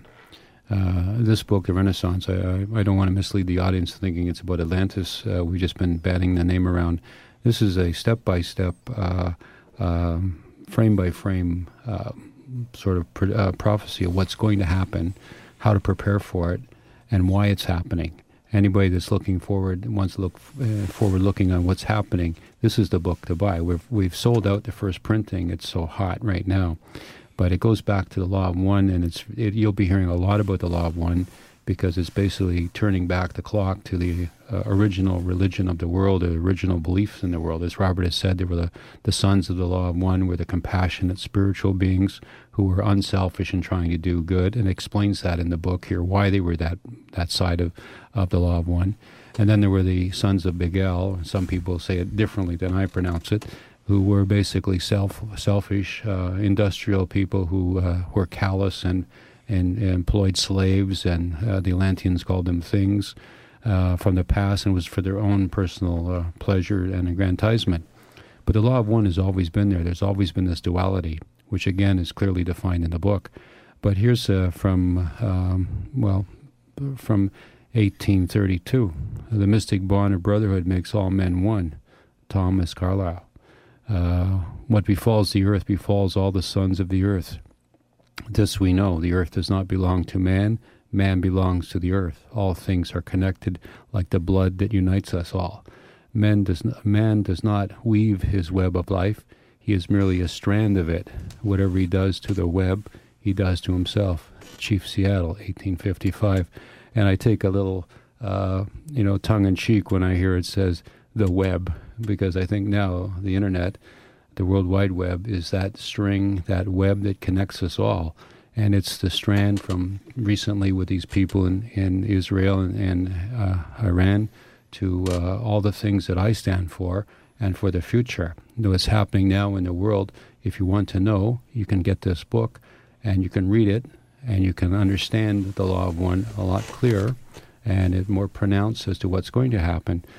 But again, it's if you're really interested in finding out about it, you'll investigate this and the law of one, and a lot of other things. Okay, we'll uh, we'll delve further into the law of one on the other side. I also, though, uh, want to go back to my um, my question, and that is, if we embrace the law of one, uh, if there is this spontaneous uh, evolution in human consciousness, and some people think that that's really at the heart of what you know 2012 is all about. Is that going to perhaps allow us to avoid some cataclysmic event, or is our embracing this law of one only going to come after we endure and survive uh, some earth changing event? We'll discuss. On the other side, uh, Dr. Douglas Cottrell, Robert Appel, Douglas Cottrell Jr., discussing the new Renaissance, a prophecy of 2012 and beyond, right here on The Conspiracy Show, AM 740.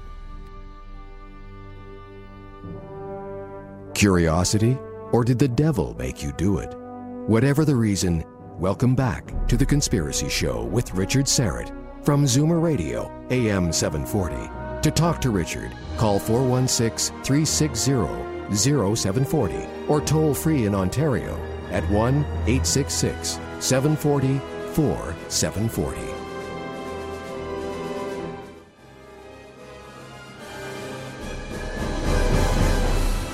Loose lips sink ships, and sometimes corporations.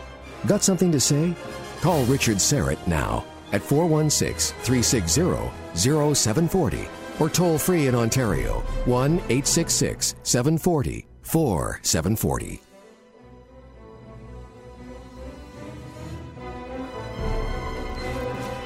Welcome back. Again, the book, The New Renaissance, A Prophecy of 2012 and Beyond, and uh, the author, Dr. Douglas Cottrell.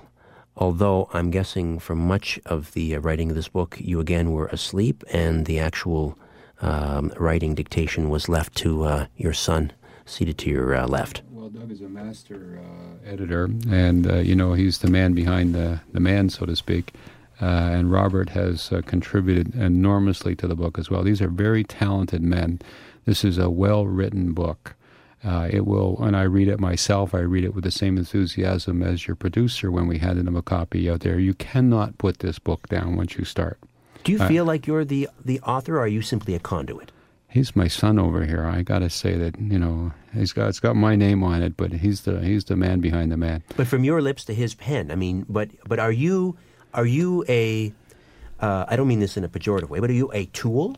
Yeah, if- I look at it, I'm you know the secrets of life, as we've talked about on your show before, and we alluded to it today. Uh, a, very well received book on uh, on a phenomenal amount of uh, well number of subjects that are, are used, as your colleague was talking about. Uh, I mentioned to you today.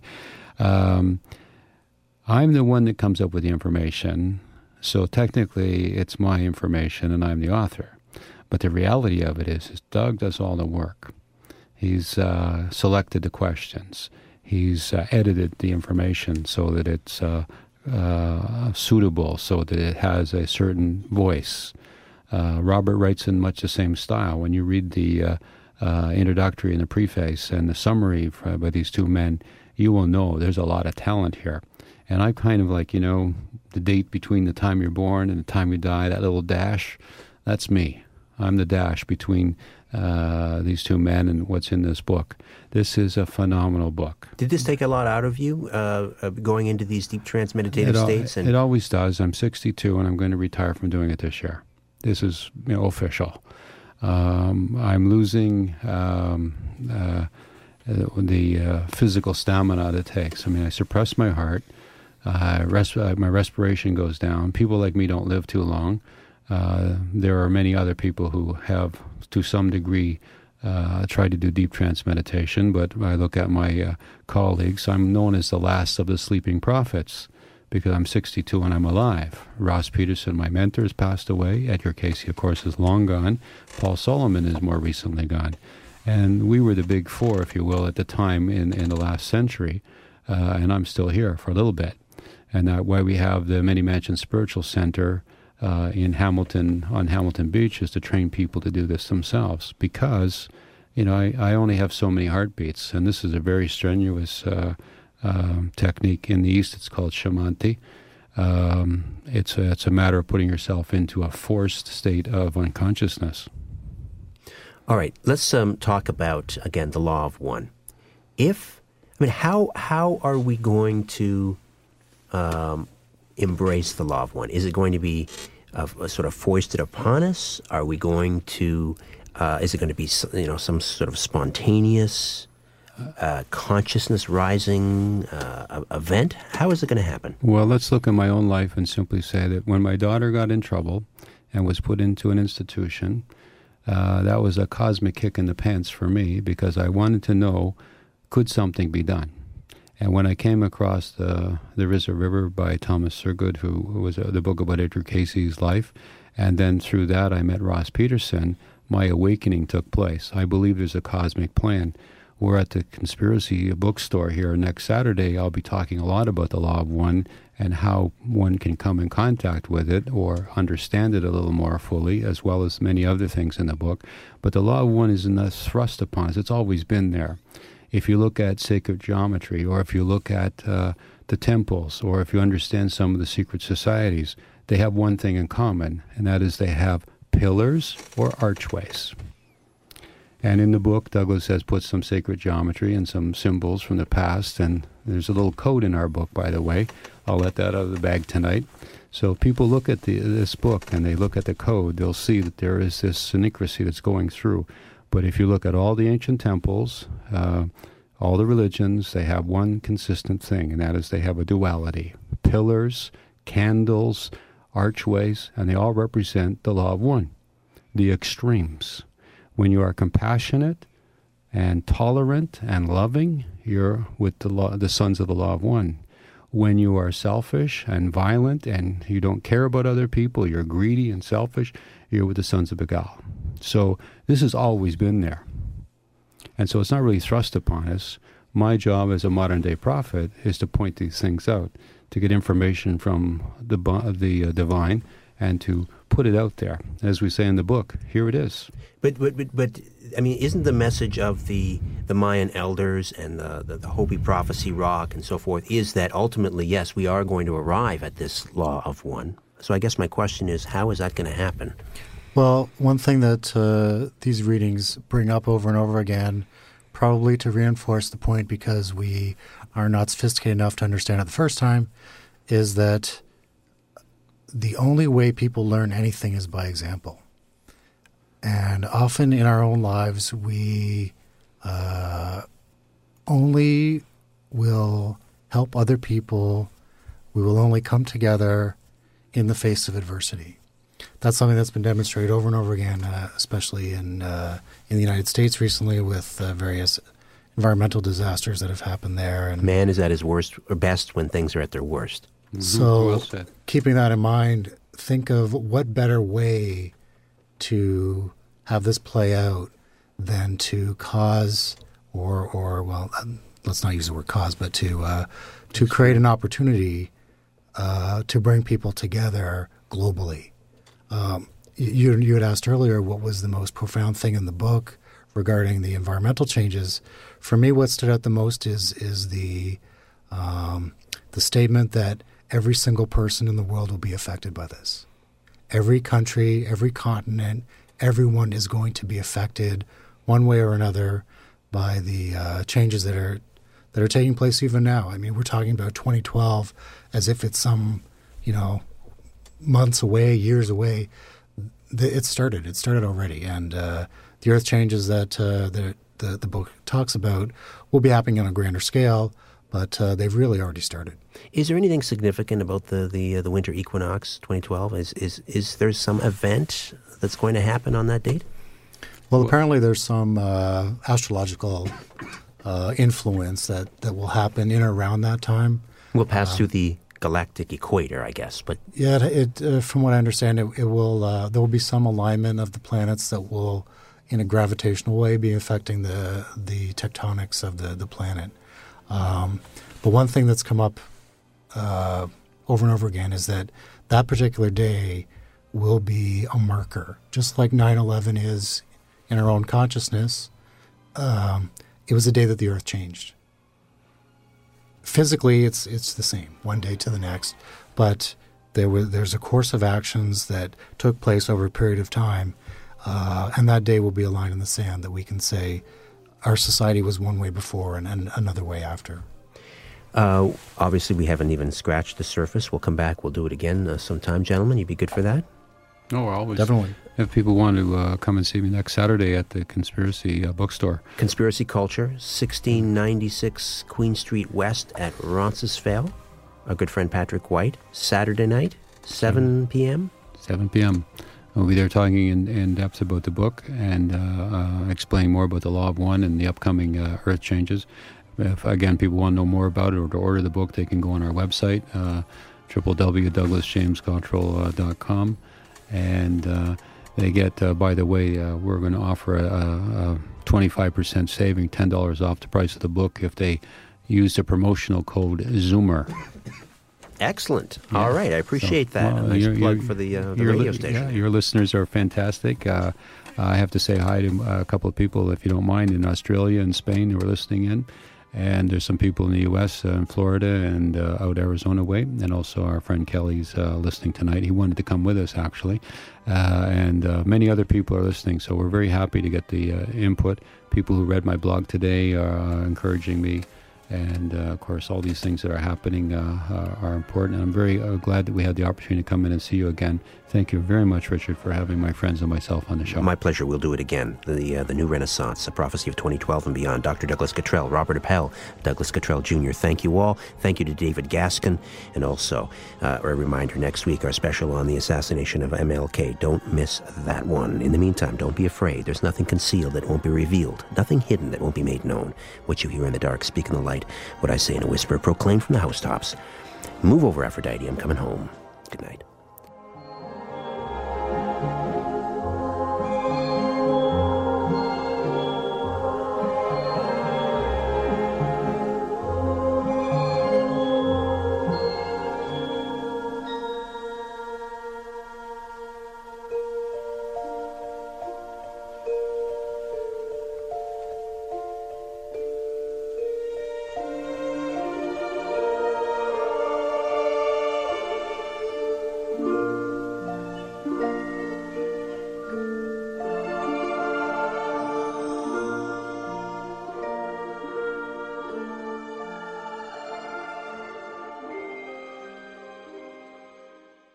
This podcast is proudly produced and presented by the Zoomer Podcast Network, home of great podcasts like Marilyn Lightstone Reads, Idea City on the Air, and The Garden Show.